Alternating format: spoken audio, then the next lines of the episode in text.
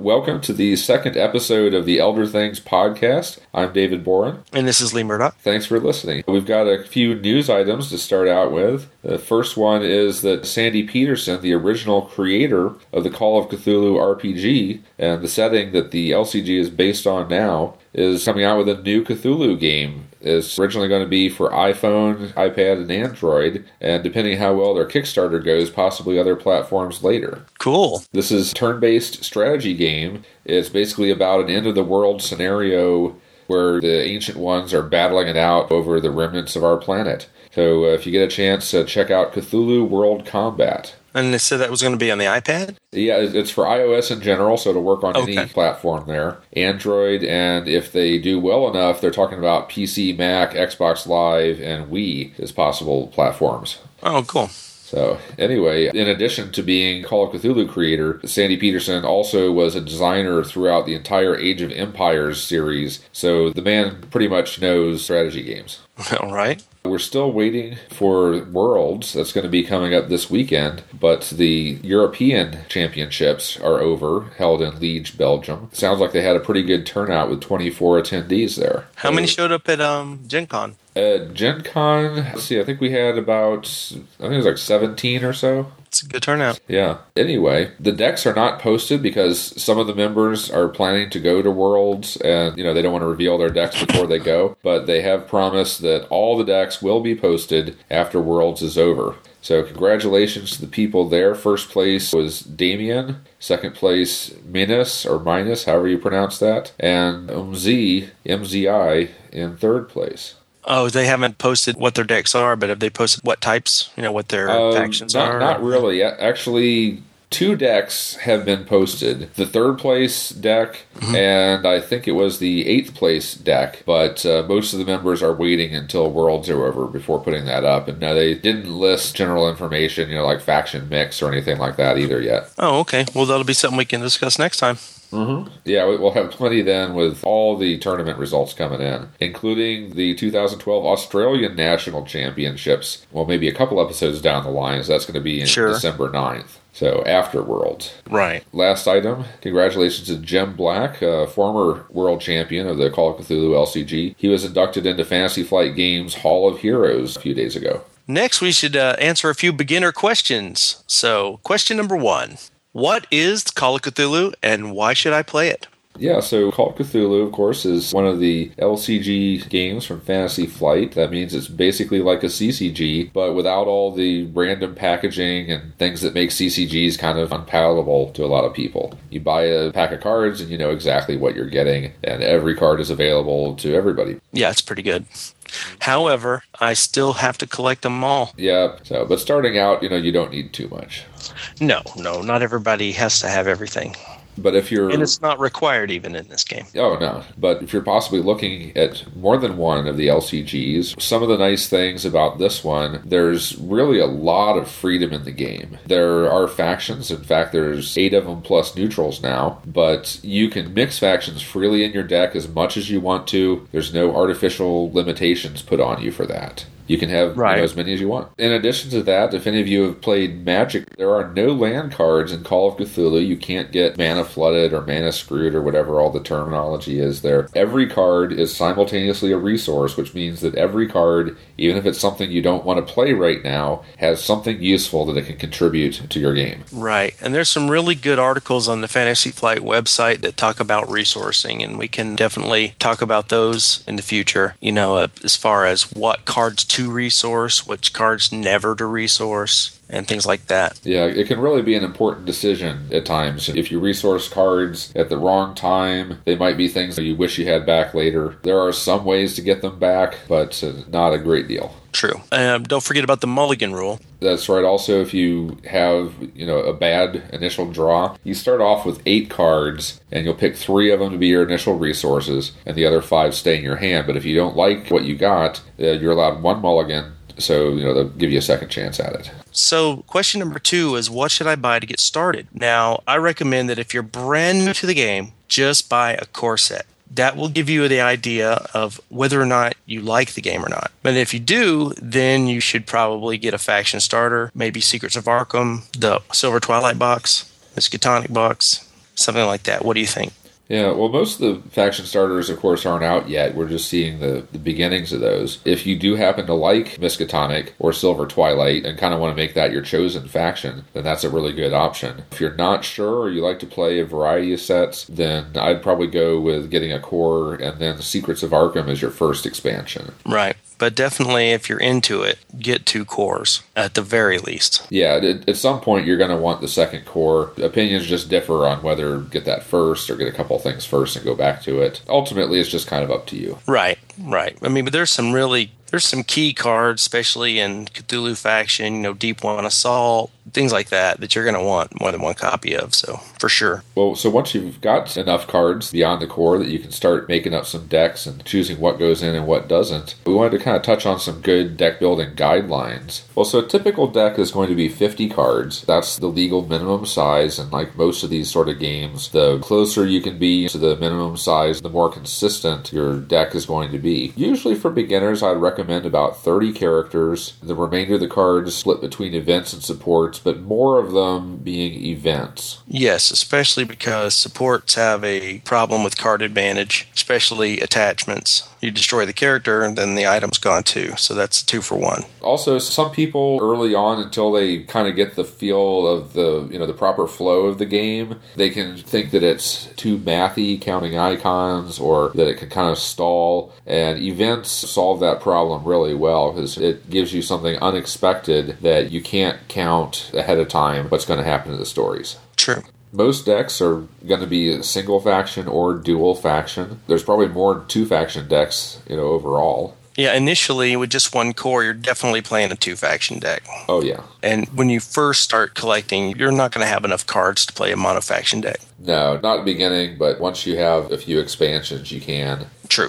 So, the other thing you want to look at is kind of a cost curve of the cards that you put into your deck. If you have just a core, the cards probably run on slightly to the expensive end. You usually want to have a decent amount of lower cost cards that you can play early in the game, or that towards the mid game you can play off of your smaller domains. You, know, you may end up with one big domain and like a couple of littler ones. We'll have to cover this more in depth in one of our future episodes, but as you're constructing a deck, you want to think ahead of time about the domains you're going to use, the order you're going to build them up, and sort of have a goal of when you are going to stop resourcing that you can keep more cards available for play. Anyway, that's going to be a subject for some later coverage, so tune in a few episodes from now for that. This Sunday was the Call of Cthulhu Finals, and I happened to watch this on Justin TV, and it was Tom Kapor, who's a three time world champion, versus Graham H. It doesn't have his last name listed here, and he's a three time European champion.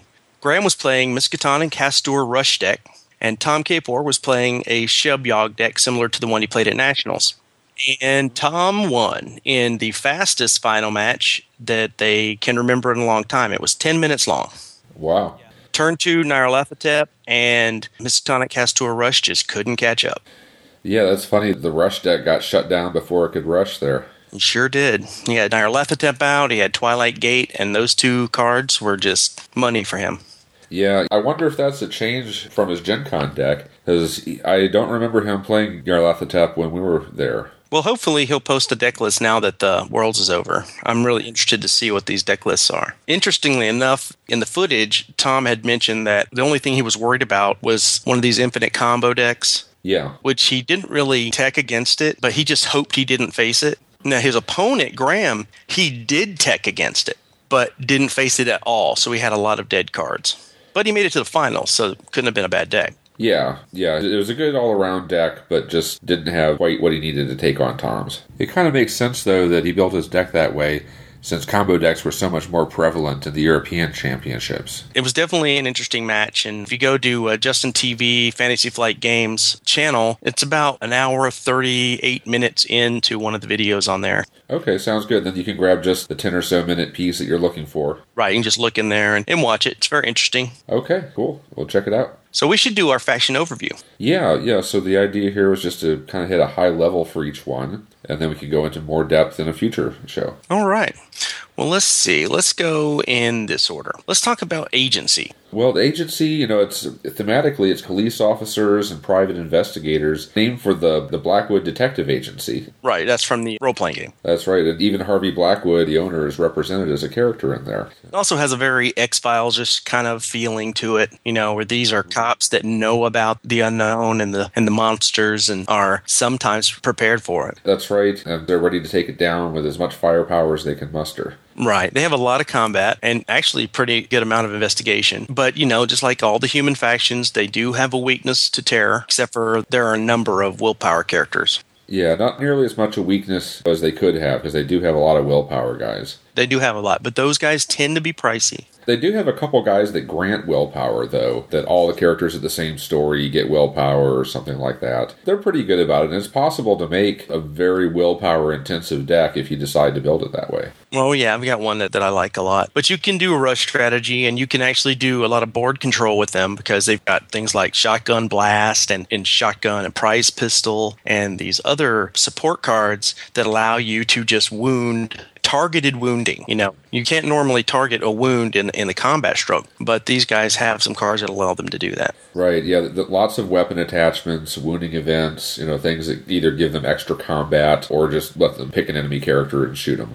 So right. They're definitely feared for that. So let's move on to the syndicate. We're going to talk about the syndicate in more depth later, but let's go ahead and give the broad strokes. Okay. Yes. What, what are cops without some robbers in there, too? There you go. The Syndicate is the organized crime faction. You've got gangsters, mobsters, all that kind of thing. And it's a 20s kind of setting, so you got prohibition going on and all that sort of deal. Speakeasies and. Yep, yep. Anyway, they're the guys who might not win in a straight up fight, but uh, it doesn't matter because they don't fight fair. That's right, they're sneaky. Syndicate is really good at controlling who is able to go to a story and who isn't, or just controlling the situation around a story. Right. They have skill reduction themes. They have uh, exhaustion themes where they can just exhaust the other guy's board. Yep. And then just kind of go whatever stories they want to. Um, so it's it does have some good stuff. But like I said, we'll talk about this more in depth when we talk about the syndicate deck that we're going to feature this show. Okay. Now we talked pretty much in depth about Miskatonic last time, so we just go over the broad strokes for Miskatonic. Well, as you'd expect with a bunch of professors, they can't really fight their way out of a paper bag. They're fantastic at investigation, though, and good at arcane also. A lot of cheap guys, so they can rush. And with their faction box out, of course, they've got the most cards of any faction right now. It seems to me that if you're willing to pay four or more for a card, then you get a little more than you normally would from a Miskatonic card. Yeah, although a lot of their high cost characters are also uniques, so sometimes you could end up with a dead card in your hand, something like that. That's true, but they have some pretty iconic stuff. Yeah, and plus thematically, I mean, they're right at the core of the mythos. The Miskatonic professors, the only guys who really understand a little bit about what's happening out there. Okay, well, do you want to just hit the last human faction? Yeah, so the last human faction was the last human faction to come out,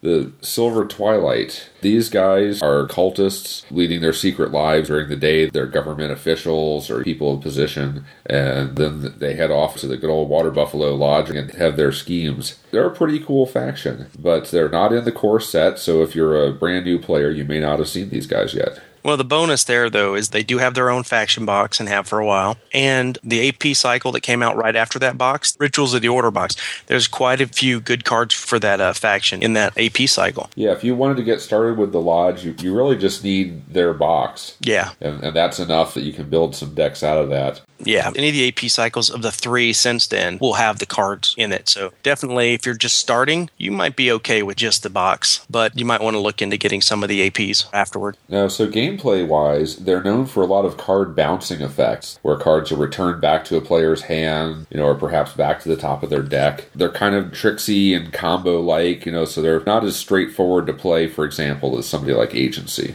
No, they seem kind of like a Rube Goldberg machine of cards because you try to get some a certain ritual to go off, but you have to sacrifice so many characters. You have to have other characters that allow you to self-sacrifice them, and wow, it's just crazy what you can do. Yeah, it's it's tricky to get them really firing on all cylinders, but they can do some really neat stuff. I personally like Master of Myths because it's a tricky card. You know, you can put it in any deck, and you've got a willpower, toughness, three arcane dude that could just pop out on your opponent's turn. Right. You see a lot of him these days. Matter of fact, Graham's deck in Worlds, he had uh, Master of Myths on turn one. yeah, I, I'm not surprised. He's a good asset if you're doing a rush deck, Yeah, he, he's really good. or really almost any kind of deck. But what's funny to me is I almost never use him offensively. I'm always using him defensively. But he was using him straight offensively to get those tokens. Well, I think it, it can depend on how many extra domains you've got. If you've got two domains ready, you can use one on your turn and one on your opponent's turn. Well, this is true. Especially early in the game, maybe he could only afford to bring out one character that turn or something. Yeah, I'll be honest and say that I still haven't figured this faction out. There's still a lot for me to figure out with these guys. Well, the best way is just to kind of jump in, start making decks, and learn by doing. Yep, I've got a Silver Twilight Syndicate deck I'm working on right now, so we'll see how that turns out. Oh, cool. Yeah, and of course you got the Lodge Barkeep in there. Uh, yes, of course, because that's the only time you'll play him. Yeah, he's one of very few characters in the game who belong to one faction but have steadfast icons for another, so he really only shows up when you're doing Silver Twilight and Syndicate in the same deck. Okay, so let's talk about the monster factions. Well, we'll start with Cthulhu. It's the name of the game.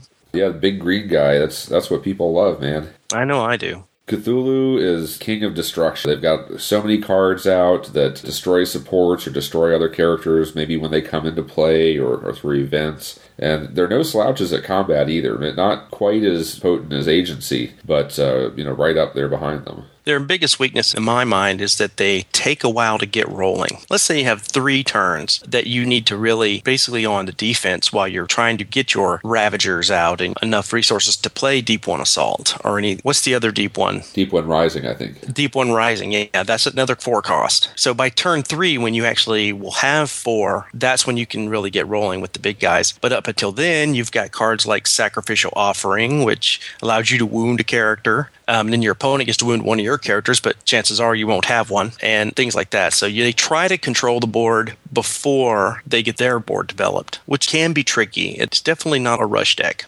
No, they do have a little bit higher average character cost than other factions, and they have some cost reducers, but mainly for specific themes. That's true. If you play a Deep Ones deck, it speeds them up because they've got special cards to reduce cost of Deep One characters. True. And then they have serpent decks too. They've got more and more cards every time for serpents, so that's good. Serpents don't have as many cards as Deep Ones yet, so I think they're still fleshing that out. And there's a little bit of cost reduction for Serpents, but not on the order of what Deep Ones have. No, they have very flexible icon. Yeah, serpents are a lot more terror oriented than deep ones are, and they're very slippery. They can change their icons into different icons, you know, and things like that. But basically, Cthulhu is the faction if you want to kill the other guys. It's got so much kill in it. It's also well known as being one of the best mono factions. Yes. That if rather than having a two faction deck, you just want to have one, Cthulhu's well rounded enough that they do well with that. But because they provide that amount of kill, it's also good to mix into another faction. Let's talk about the King in Yellow. Ooh, yeah, Hastur. Not known so much as a good mono faction. Well, they've got the best terror, and what they're particularly known for these days is taking control of other characters. Oh, sure. And it can be really irritating to have your best guys stolen by the Hastur player. I've never had that happen. yeah, well, and if, as if that's not bad enough, to add insult to injury, if they steal a unique character, you can't even play another one because the limit of one unique character in play is by the owner of the card, not the current controller. So not only they take your great unique guy, they stop you from putting another one in. Also, there's what is it, the lunatic strategy? Yeah, oh god, the lunatics are so much fun. By far the most of them are in Hastur. There's a couple in other factions, but a lunatic character has an ability where you can voluntarily drive your own character insane to get a beneficial effect. So some common cards from there would be like drive my guy insane to drive yours insane. They're all different. There's one that destroys locations, you know, the arsonist. They even have cards that do other things with lunatics. You know, there's something like Right. sacrifice a lunatic to do this. So it's really a fast developing theme for Hastur that I think we're going to see continue to get fleshed out over future sets. Definitely watch for the Hastur box. I, I'm going to make a call right now that it's going to have some cool lunatic stuff in it. Oh, I can't wait. I'm just really excited to see what they do in that. Okay, so the next faction is Yogg-Sothoth. Let's see. I have to say that these guys are one of the coolest monster factions just because of the recursion that they have. Yeah, they've got a lot of cards that let you look at cards or rearrange cards, bring cards back, all, all that kind of cool stuff. Oh, yeah. And if you have guys die, you can bring them back. If you play a spell event, you can bring it back into your hand. Yeah, a high percentage of their events have the spell trait on them, and I've always felt they just had a fantastic toolbox of different event cards to work with. I mean, Yeah. any effect you want, it's probably in there someplace. Yeah, they've got a lot of good stuff. Yeah, now their weaknesses, they don't have quite the muscle of some of the other Mythos factions. But they've got some great effects. Like, let's go back to the World's deck here. Tom's deck had this Twilight Gate, and he actually noted it as one of the cards that was really helping his deck go. And that was Twilight Gate as an event. It costs two. It says choose a non HO1 character card attached to one of your domains as a resource. You put that card into play under your control. If that character is still in play at the end of the phase, attach it to any of your domains as a resource. So let's think about what this does. It grabs a character, puts it in play. So it could be any high cost character. And then say you do it at the beginning of the story phase. So you put it in the story, comes back, it's still in play at the end of the phase. You can attach it to a different domain as a resource. So it allows you to accelerate the number of resources in one of your domains. Well, not just accelerate whatever it is that you need. Maybe you've been building up one domain to bring out a big character, and now you've already got him in play, and now you want to start bringing out more medium guys because that big one's a unique and you don't need it that big anymore. That's right. It gives you control over how your domains are set up. I would guarantee this is how he got that turn three Nyarlathotep. That's how he did it. Any other Yogg cards that you think are worth mentioning at this time? You know, there's so many cool things, but one that I've always kind of liked a lot, it's so flexible. You can do a lot of different things with it. The card is called the Prism of Many Views. Oh, yeah. Two cost unique support card. Both players play with the top card of their deck face up, and at any time you've got an action, you can exhaust Prism of Many Views to discard the top card of a player's deck. That's any player, so you can use this to for your opponent's deck. Hey, I'm, I'm going to discard your good card before you can draw it, or something like that. You can use it on your own deck to get through the bad card you don't want. Right. You can use it to load that card into your discard because you've got an event that pulls it out of the discard. If you've got an effect that looks at the top deck and it compares its cost to something, Sure. you can use Prism to help set it up for better odds of success. And of course, both players gain information they wouldn't usually have. Right. But yeah, it just really it changes the whole kind of feel of the game. And if you've built your deck to take advantage of it, you probably have some of these effects that benefit from you being able to move cards in and out of the discard. All right, so Shub Niggurath is the last. She is the black goat of the woods, the all The mother. All Mother. That's right. She is really good at pooping out a bunch of monsters.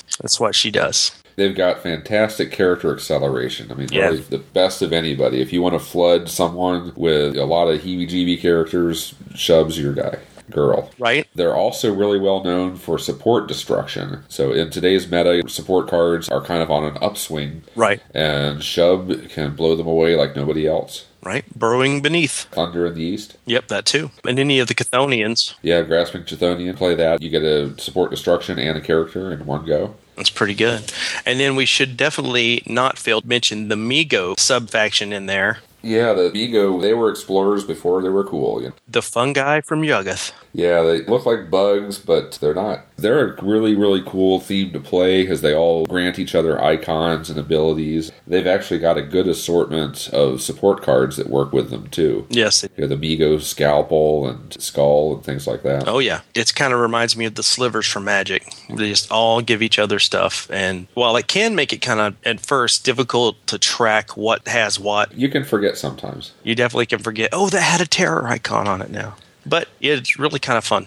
Well, hopefully they'll get flushed out when the Shub box comes. We, we may see a few more Mi-Go cards come in. I think they're really close to being a very viable theme. I think as far as viable themes go, pretty much any theme is viable in this meta because it's such a wide open thing. You never know what you're going to come across. Yeah, I guess what I'm thinking there is viable at the highest level. Oh sure, In casual play, you can put almost anything into a deck. Almost any card is going to find its way into a deck sooner or later, you know, or, or works well in some combo. None of them are just crap. Well, that's true. Um, there are conditional cards, but Damon likes conditional cards. So that's going to continue to happen. And I say more power to them.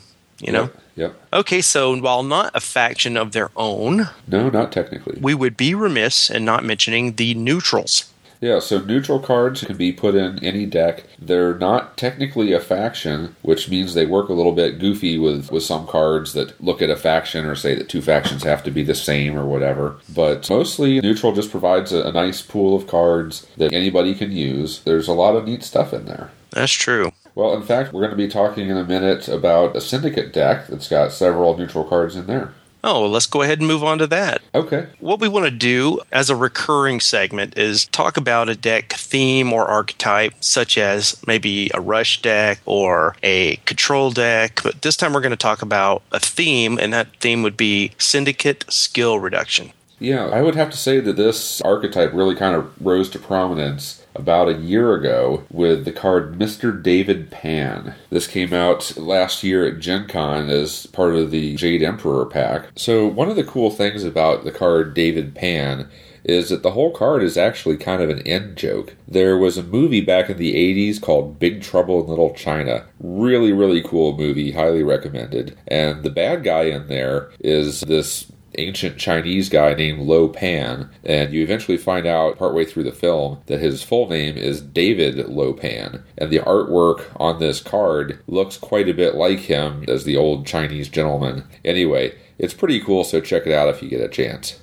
But let's go ahead and take a look at his card. Oh, yeah, go ahead. Cost 3, skill 4, unique character. He's a criminal. When resolving struggles in a story that Mr. David Pan is committed to, count the total skill of all participating characters instead of the icons to determine the winner of each struggle. So, with this guy around, icons don't mean much of anything. Terror icons will still prevent you from going insane, but other than that, they're, they're fairly meaningless. True. Whichever side has the most total skill is going to win all of the struggles, whether they have any icons for that struggle on any of their characters or not. So, Mr. David Pan has sort of the equivalent of four terror, four combat, four arcane, four investigation. He's a potent guy, and once you get somebody like that into play, now, of course, your opponent, they're getting a bunch of free pseudo icons too. He's not like actually a 16 icon ridiculous guy. True. But anyway, with skill becoming the the bar by which everything is measured, all the syndicate's characters and events that can monkey with skill suddenly become a lot more dangerous. That's true. If you're mixing it with another faction that has high skill, fast characters, like Insect Swarm, something like Yeah. that,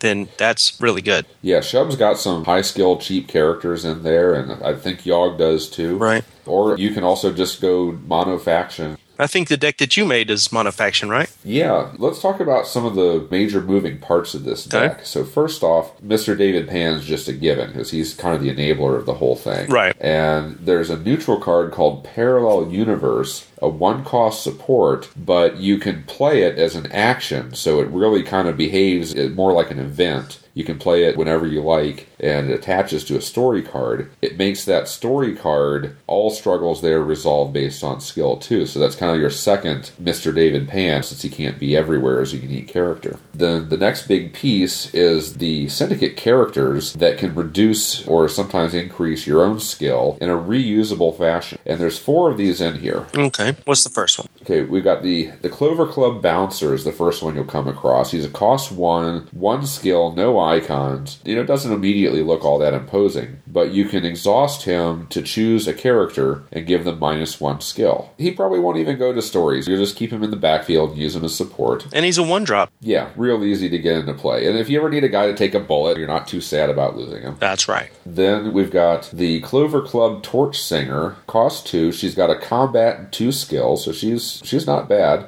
Pay one to choose a character until the end of the phase. That character gets minus two skill. So minus two, that's a pretty hefty reduction, and you can use it more than once if you've got more domains. So in this deck, I've chosen to put in the card Eldritch Nexus, which gives you an extra domain, mainly to help pay for abilities like hers, where I can pay one and get another skill drop. Right. Third one up is the Tattoo Artist. She's a cost 2 again, skill 2, same as Torch Singer. Two arcane icons. After Tattoo Artist is committed to a story, choose a character. That character gets plus 2 or minus 2 skill until the end of the phase. So the good thing about her is it doesn't cost you an exhaustion, it doesn't cost you a domain.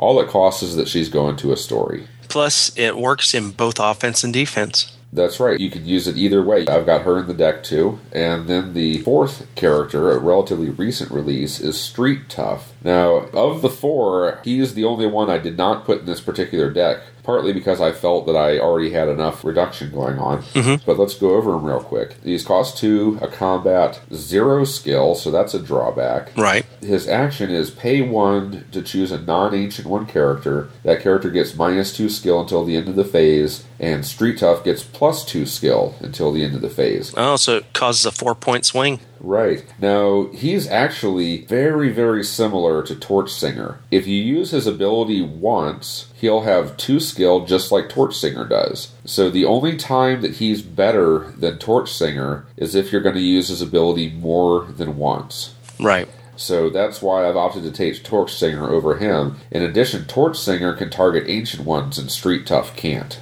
That's true. So I would grade him as being a little bit weaker of a card, and that's why I chose the, the way I did to go with Torch Singer. Right. But if you need more skill reduction in the deck, you can only take three Torch Singers. So it's very possible you'll decide that you don't want the others, or you're going to load up with more one domains through things like Eldritch Nexus, and you do expect to pay for his ability more than once a turn. That's true. In that case, you know, he could get the nod. So I noticed that these guys all have a cost of two or less. Yeah, they're all pretty cheap, and actually, except for Tattoo Artist, they're all criminals as well, which means you can discount them with Johnny V's Dame. Okay, so she's another part of the plan. That's another character I've put in the deck. She's not directly related to skill reduction, but she helps you get the guys who are out into play quickly. Also a two cost character. So it sounds to me like in this kind of deck, you're going to be resourcing more across the board flat rather than building up one domain really big. Yeah, actually, you know, we played some games with this deck Right. the other day. I never built a domain bigger than two, I don't think. Um, Um, no, and you had Johnny V's Dame out, so is that how you were getting David Pan out? Yeah, he's a cost three and he's a criminal, so you can play him for two with Johnny V's Dame, and you can actually put him into play for free with an event I've got in here, Hanyadel's 12 3. This is a card from the recent Miskatonic box, one of the prophecies. After a character has had its skill lowered by a card effect, and we just talked about a lot of ways you can do Right. that, then discard this card to put a syndicate character into play from your hand. So I use that to put into play expensive characters like Mr. David Pan. Wow. And he's not expensive. Well, he's a three. In this deck, he's the more expensive guy, but yeah, in the grand scale, he's not that much. So the most expensive guy in the deck you built was Hack Journalist.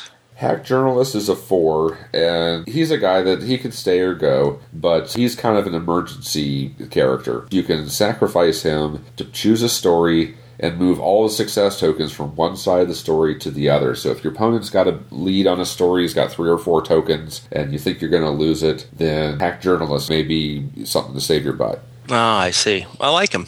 So now that we've got a lot of these characters in and we're dropping people's skill all over the place, how do we capitalize on that? We're capitalizing on it some through David Pan and Parallel Universe just because we're winning a lot of struggles and maybe killing guys, sending them crazy, but that's not enough. We also want to see what else we can do to our opponent. So uh, there's a lot of cards in the game that will do things to characters with low skill. And I've just picked a few of them to put in here. There's so many choices you could do this. Tear gas is one that I put. This is uh an event that just costs one. Attach it to a character. They get minus one skill, and if their skill drops to zero, they're destroyed. Huh. So they're already a little closer to zero because tear gas gives them minus one. So if there's a specific character you don't like, you throw this on them, target them with any one of your characters here that can drop skill, and they're out of the picture. Similar to that, we've got a neutral card, Crowbar. This is an attachment that you give to one of your characters. You exhaust the attached character and return Crowbar to your hand to wound a character with skill 1 or lower.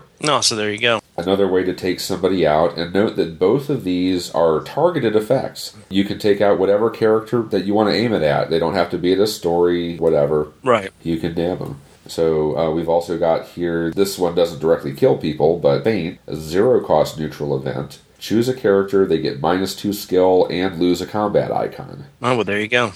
the skill could set them up for something bad. Losing the combat icon actually doesn't have any effect if they're at one of these skill based struggles. That's true. But it's a zero event, though, which is nice because your opponent doesn't see it coming. If all your domains are filled, you can still play this on them. Right. So if you're playing that and then you play tear gas. So it's not really great to use two cards to get rid of one card, but that's not the point. Card advantage is not going to win you a match with this particular deck because this deck is all about controlling the board with the skill.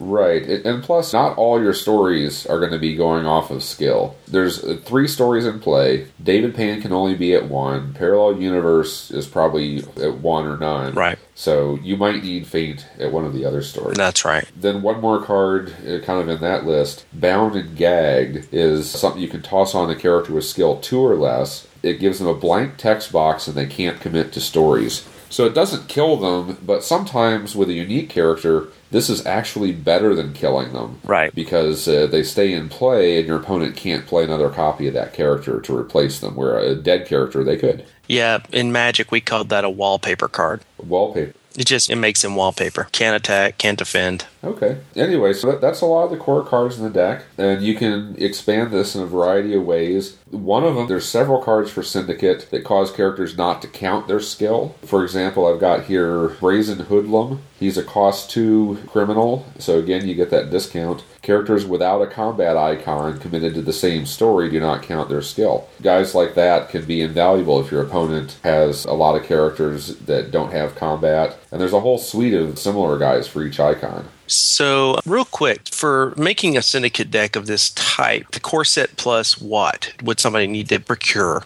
Well, the biggest thing that you would want is the Curse of the Jade Emperor, because that gives you Mr. David Pan, and he's the linchpin of the whole deck. And I notice a lot of the other cards are core cards. There's a lot of core cards in this deck. There's a good number of core cards in here, and most of the rest of the cards you can replace potentially with something else. But the core will give you Clover Club Bouncer and Torch Singer, and then you'll probably want one other skill reducing characters, and you can take your pick for that. Tattoo Artist is from Murmurs of Evil. Yeah, and the Yuggoth contract. Street Tough is from Touched by the Abyss. That's actually the newest pack, the last pack that came out before they Right. switched over. If you want to speed things up, you know, get all your criminals out faster, Johnny V's Dame comes from Aspirations of Ascension. Anyway, once you understand the theme of the deck, you can go into a deck builder such as the one hosted on Card Game DB or the one in Lackey or something. Do a search for characters, well, not just characters, but all cards for Syndicate that have the word skill in them. Right. Yeah, so you'll be able to pick out a good assortment of things that would be useful to that theme. So the ones I've picked here, I mean, these are just a sample. There's a lot of other cards that mess with skill or do things to people with low skill, and you can pretty much swap out one for another. I'm going to toss Crowbar, but I'm going to put in Disease Sewer Rats, you know, or something like that. Right. It's whichever one season to taste. Okay, I have another question. Yeah. What would you do to defend against a deck like this? Okay, well, this is a rush deck. They've got lots of guys out here that are low cost and, being played quickly, like we said. Right. So, any of the things you normally do against that, some good early defensive characters uh, that have terror and combat. Until David Pan comes out, things are going to be operating still conventionally, where Right. it's not all based on skill. And blocker characters, you know, things like Master of the Myths works well. Most of these little guys, because they're little, you know, they don't have a lot of icons, and they may tend to be of low skill themselves. We got hit with a Y'ha-nthlei statue the other day. Yeah, with my uh, Cthulhu murder deck. Yeah, and that'll kill some of the characters in this deck. It took out my Johnny V's Dame, my Clover Club Bouncer. I didn't have him in play, but it would have killed Fugitive Scientist also. So that's all kind of a problem. And because David Pan is a sort of a linchpin of the deck, if you have targeted effects that destroy or drive insane or things like that, you can take him out of play. Right. He actually doesn't have a single printed icon, so he's got no protection against insanity. He's not too hard to render inoperative. If you can kind of throw this deck off of its stride by keeping him out of play for a little bit, then all their skill effects don't mean as much, and basically got, got a lot of low cost, low icon guys running around wondering what to do. Right. So there are some issues, and in order to help deal with that situation, that's why we got a few of these rainy day cards in here. You know, we can still throw bound and gagged on you and still destroy you with tear gas. A hack journalist is still available if we run into trouble. I've got intimidate in there that can be used to exhaust somebody, and a few cards that just have some good conventional icons, like Fixer, for instance. Fixer actually works really well in this deck. He's normally a three cost character with two combat and an arcane, but he automatically becomes discounted if there are any attachments in play at all. And we've got several here because Tear Gas, Crowbar, and Bound and Gagged are all attachments. So even if you've just lost your Johnny V's Dame and your domains are small, you can still probably play him for very cheap. And he's got the kind of icons that could help stiffen up your team a little bit. Oh, good. I'm going to put the whole deck list in the episode notes, so you should be able to see that. Whatever kind of uh, podcast reader you've got, normally there's a function that you can see those. And when I post up the episode announcement, I'll put it into there as well. Okay, great. So next time, this is where we would like some feedback from the listening audience here. If you have a specific deck theme or archetype that you'd like to see, let us know. Otherwise, we'll just keep picking them ourselves. And we haven't decided what we're going to do next time, but I've got some ideas. Okay, we'll be looking forward to seeing some of those. Okay, before we go here, we'd like to do a few shout outs. I would like to uh, mention a number of other LCG podcasts that we are listeners of and we enjoy much. There's Cardboard of the Rings, which is a Lord of the Rings LCG podcast. Brandon and company over there do a really good job there, and I look forward to their bi weekly ish episodes. And then there's Will Lentz and his friends over there on Two Champs and a Chump for the Game of Thrones podcast. I really enjoy that one. Okay, and also uh, Agenda 7 and the Icebox are two new podcasts for the Netrunner, Android Netrunner LCG, and you can look them up on iTunes. Um, also, like to thank Card Game DB for hosting us. And if you're interested in H.P. Lovecraft and his literature, you should listen to hppodcraft.com. I just started listening to that recently. They've got sort of two main kinds of episodes. One where they read the stories in the form of like an audiobook, and then other Right. ones where they expect that you've already read the story and then they kind of do a discussion about it, you know, themes, symbolism, and all that kind of thing, but not in the, the crappy high school English sort of way. Right. By and large, it's the second kind. The readings, they probably have six readings, but they have over 130 episodes of them just discussing H.P. Lovecraft's work, not in order of publication, but in order that it was written. So you get to start when his writing was crappy, and then it got better and better, and the really bad New York years, and then he moved back from New York and just start. He wrote Call of Cthulhu, and everything just started going. I haven't gotten to that point yet, but isn't it so that once they ran out of Lovecraft's own stories, they've started doing other authors in the mythos?